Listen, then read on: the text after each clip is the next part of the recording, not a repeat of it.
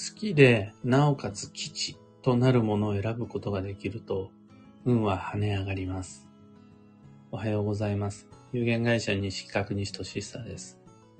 運をデザインする手帳、有機暦を群馬県富岡市にて制作しています。有機暦の発売は毎年9月9日。お得な先行予約限定セットは5月5日販売開始。そして現在は来年度の暦の表紙デザインを決める総選挙を開催中です。2種類の候補デザインとその投票先はブログ、ツイッター、インスタグラムにてご紹介しています。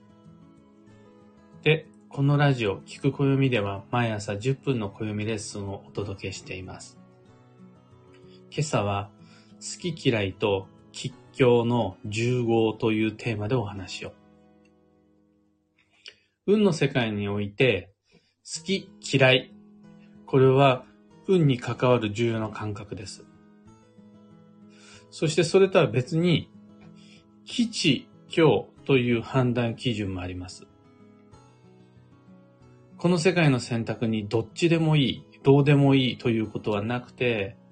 あらゆるものは必ず基地か強化のどちらかに当てはまる。これ、引用学というところから来た考え方なんですが、好き嫌いとは別に、基地、強があります。で、今回のテーマはこの好き嫌いと吉祥の組み合わせがどのような運に影響を及ぼすかという感じです。でまず、分別しておかなくちゃならないのが、好き嫌いと吉祥は必ずしも常に同じ組み合わせではないということです。好きなものが基地で嫌いなものは今日とは限らないわけです。好きなんだけど、それを選ぶと今日になるという場面はあります。また、嫌いなんだけれども、人生の今この瞬間的場面においてはこれを選ぶのが吉。ということも大いにあり得ます。自分にとって嫌いで似合わない色が今年のラッキーカラーになるっていうことあります。大好物の食べ物ってあると思うんですが、それがいつもラッキーフードになるとは限らないです。例えば今このタイミングでトマト大好き人間がいたとして、でもやっぱりトマトは夏の旬になりますので、春だとちょっと早いです。これ、食べ物や色だけじゃなくて、選ぶ人、場所、道具なのでも同じように好きイコール基地、嫌いイコール京都は限らない。いろいろな組み合わせがあるよっていうのがリアルライフです。そう考えると、好きなものだけを選ん選んでいても、嫌いなもの全部片っ端から避けてしまっても、運の良いライフサイクルにはならないです。好きだけど我慢すべき時とか、嫌いなんだけど選んだ方がいいよっていう時はあります。そこら辺はやっぱり大人の理性が必要になってきますね。あの、難しい話ではなくて、もうみんなそれできてます。例えば仕事や暮らしの場面において、別に好きなわけじゃないけれど必要だから選ぶものってあるはずなんです。また、好きを我慢することで得られる、じゃあ例えば、えっ、ー、と、スタイルがあるのかもしれない。あとは、嫌いなんだけど、その、なんだ、顔に出さないようにする。ことができる大人っていっぱいいると思うんです。だからまあこれはもうみんなできてることとしましょう。好き嫌いと吉祥は当然ながら別物で、そのいろいろな組み合わせがあって、好きを我慢したり、嫌いでも選択したりしながら、みんなちゃんとそれを暮らしの中に取り入れられてます。これはもう、あの、できてるんで心配ないです。ここから重要なのは、どの組み合わせがどのように運に作用していって、どんな意味合いを持っていくのかという知識のお話です。まず、好きと基地が重なったときは、それ利用することで大きく運が跳ね上がります。例えば、自分が好きな人が今年のラッキーパーソンだったとします。もしくは自分の旧世におけるラッキーパーソンだったとします。そうすると、その人とのコミュニケーションによって、他の人以上に大きく運が上がります。あとは、好きなものが自分にとってのラッキーアイテムや、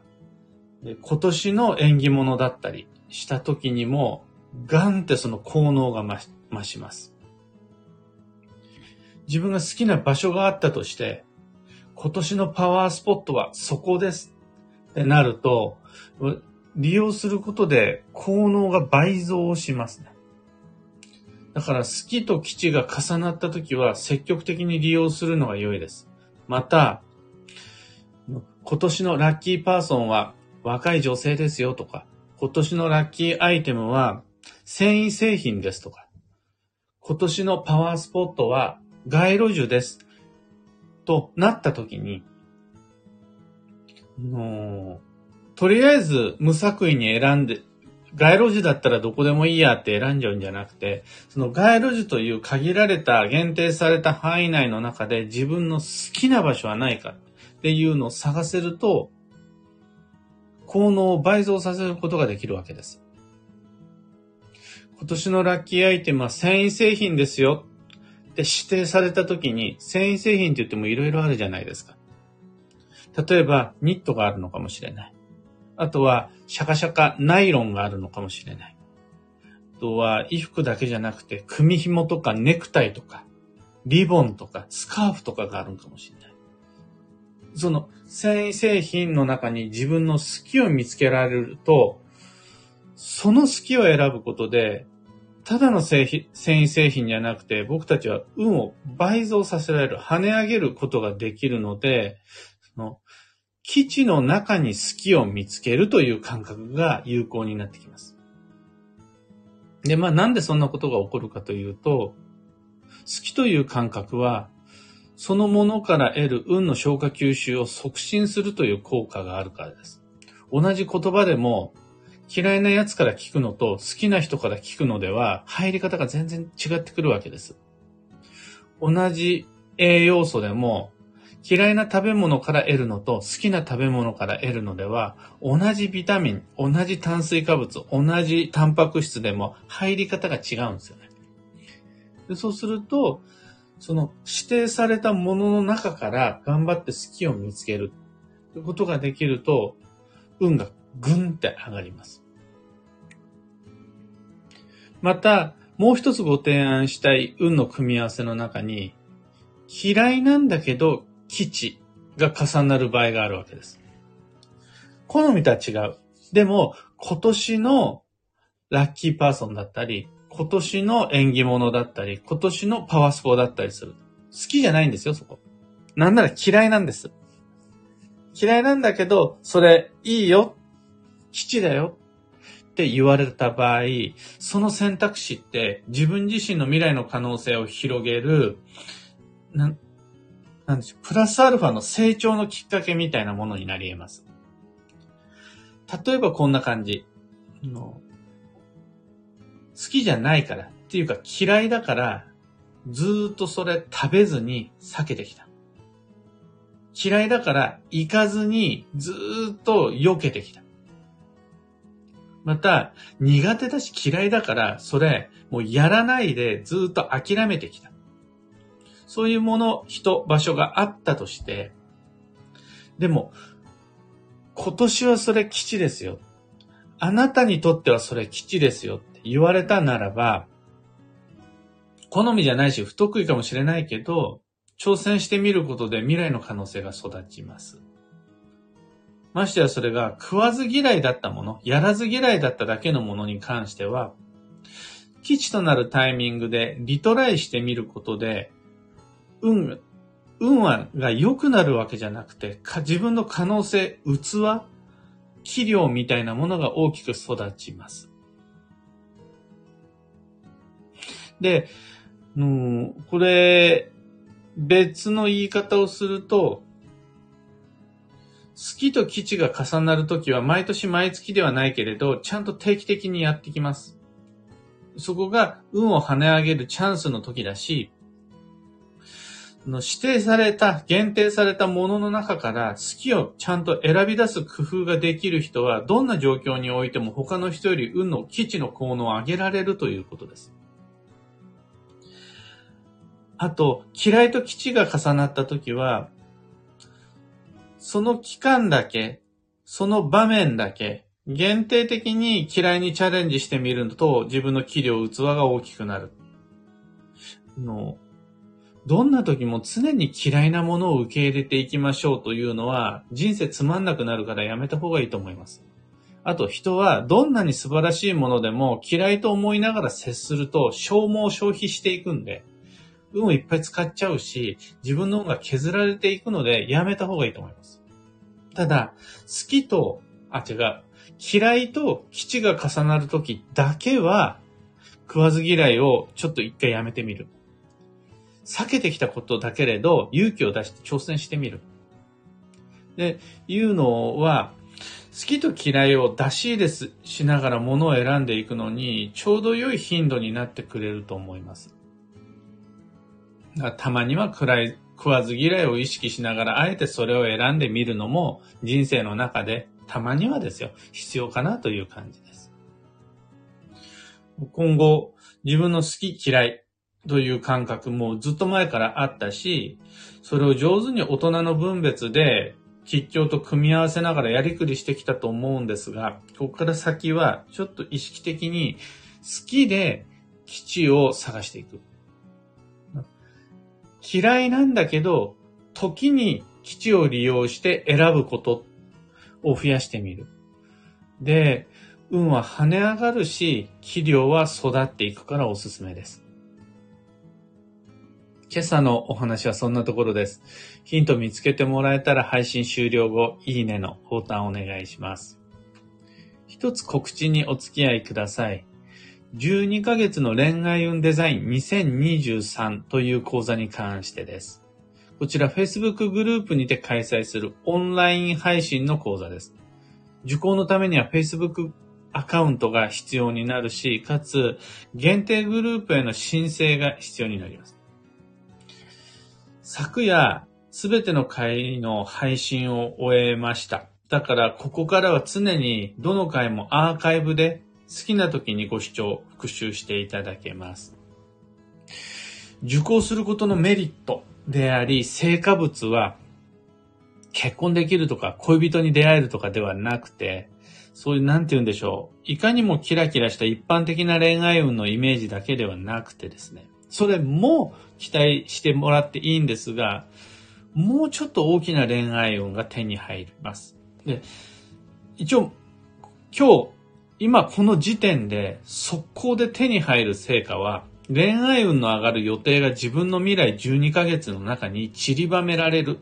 これです。その結果手に入るのは好きな誰か、好きな相手ではなく好きな自分です。そういう自分であるならば、出会えるし、出会った時に認めてもらえるので、そこまでとにかく早急に持ってきたいです。恋愛運のデザインとは、好みの誰かを落とす技術論ではなく、自分で自分を好きになるスケジュールを整えられるかどうかという話です。なので、自分の未来にみんなもっと自分を好きになる予定を組み込んでまいりましょう。これをもって恋愛運デザインとし、その方法を恋愛運デザイン2023の中で今年バージョンのスケジューリングをご紹介いたします。12ヶ月の恋愛運デザイン以外にも、暦は春の体験入部とか、東京での月1第4水曜日鑑定会とか、表紙デザイン総選挙の投票先とか、オンラインサロンの紹介先とか、いろいろお知らせしたいリンクを放送内容欄に貼り付けておきます。興味ある方は、配信終了後になるのかな？放送内容欄見てみてください。さて今日という一日は2023年3月27日月曜日。繁忙の3月も今日入れて残り9日となりました。ぼちぼちラストスパートの頃合いです。ただ、その前に休息の4月の調整も忘れないようにしましょう。休まないもの、頑張るべからずです。給油しない車を走らせちゃダメだし、充電、充電器のないスマホは、どうでもいい時に使っちゃうと、使いすぎちゃうと、必ず一番大事な場面でガス欠になるんで。まずは、いつ充電するのか、どこで止まって休むのか、ボディケア、メンタルケアをするのか、それ決めてから、ラストスパートに向かって進んでいきましょう。幸運のレシピは担々麺。ピリ辛スパイス麺類が今日の幸運レシピ、ラッキーフードです。激辛じゃなくて、ピリ辛がいいです。担々麺以外にも、アラビアータとか、カレーうどんとか、麻婆春雨とか、ピリッとスパイスの効いた、例えばお子様でも食べられるような麺類、探すことができると、ランチでも、ディナーでも良いです。今日のキーワードは美容、美しく整える。その心は、人も物も場所も自分で乱しちゃう。または、乱れてるものを選んじゃうのが危険です。外れを引く可能性があるし、変なものを引き寄せる恐れがあります。やっぱり見た目を整えて人と会ったり働いたりするのがいいです。また、整った綺麗なものを選ぶのがいいです。例えば、ランチをしようと思って、と汚いけれど美味しそうなお店っていうか、ある程度薄汚れてる方が実は穴場の美味しい名店みたいな期待ってちょっと持つことありません？今日はやめた方がいいです。汚い店は運が汚い恐れがあります。そうすると、あの、例えば玄関先だけでも綺麗に整えられてお花が配置されたお店を選ぼうとか、綺麗な方の道を選ぼうとか、あの、自分の髪型を整えてから、鏡を見てから顧客の前に立とうとか、そういうのが良いです。以上、迷った時の目安としてご参考までに。ところで、毎朝スタンド FM から配信しているこのラジオは、Spotify、Amazon Music、YouTube、Audible などでもご聴取いただけます。いつも使ってるアプリの中から聞く暦を見つけて、フォロー、チャンネル登録お願いします。それでは今日もできることをできるだけ、西企画西俊久でした。いってらっしゃい。ひでみんさん、おはようございます。エヌシャンティさん、おはようございます。ビートさん、ありがとうございます。はなさん、おはようございます。そちら曇り。小川智美さん、おはようございます。そちらも曇り。今日のね、群馬県富岡市は、キラッと晴れていて、久しぶりの青空になるんじゃないかな。お彼岸の終盤からずっと天気が荒れていて、昨日もずっと雨だったんですが、今日は綺麗に晴れています。降ったら降ったで恵みの雨だし、晴れたら晴れたで気持ちのいい空です。どっちに転んでも運がいいですね。キーボードさんおはようございます。アルココさんおはようございます。カさんおはようございます。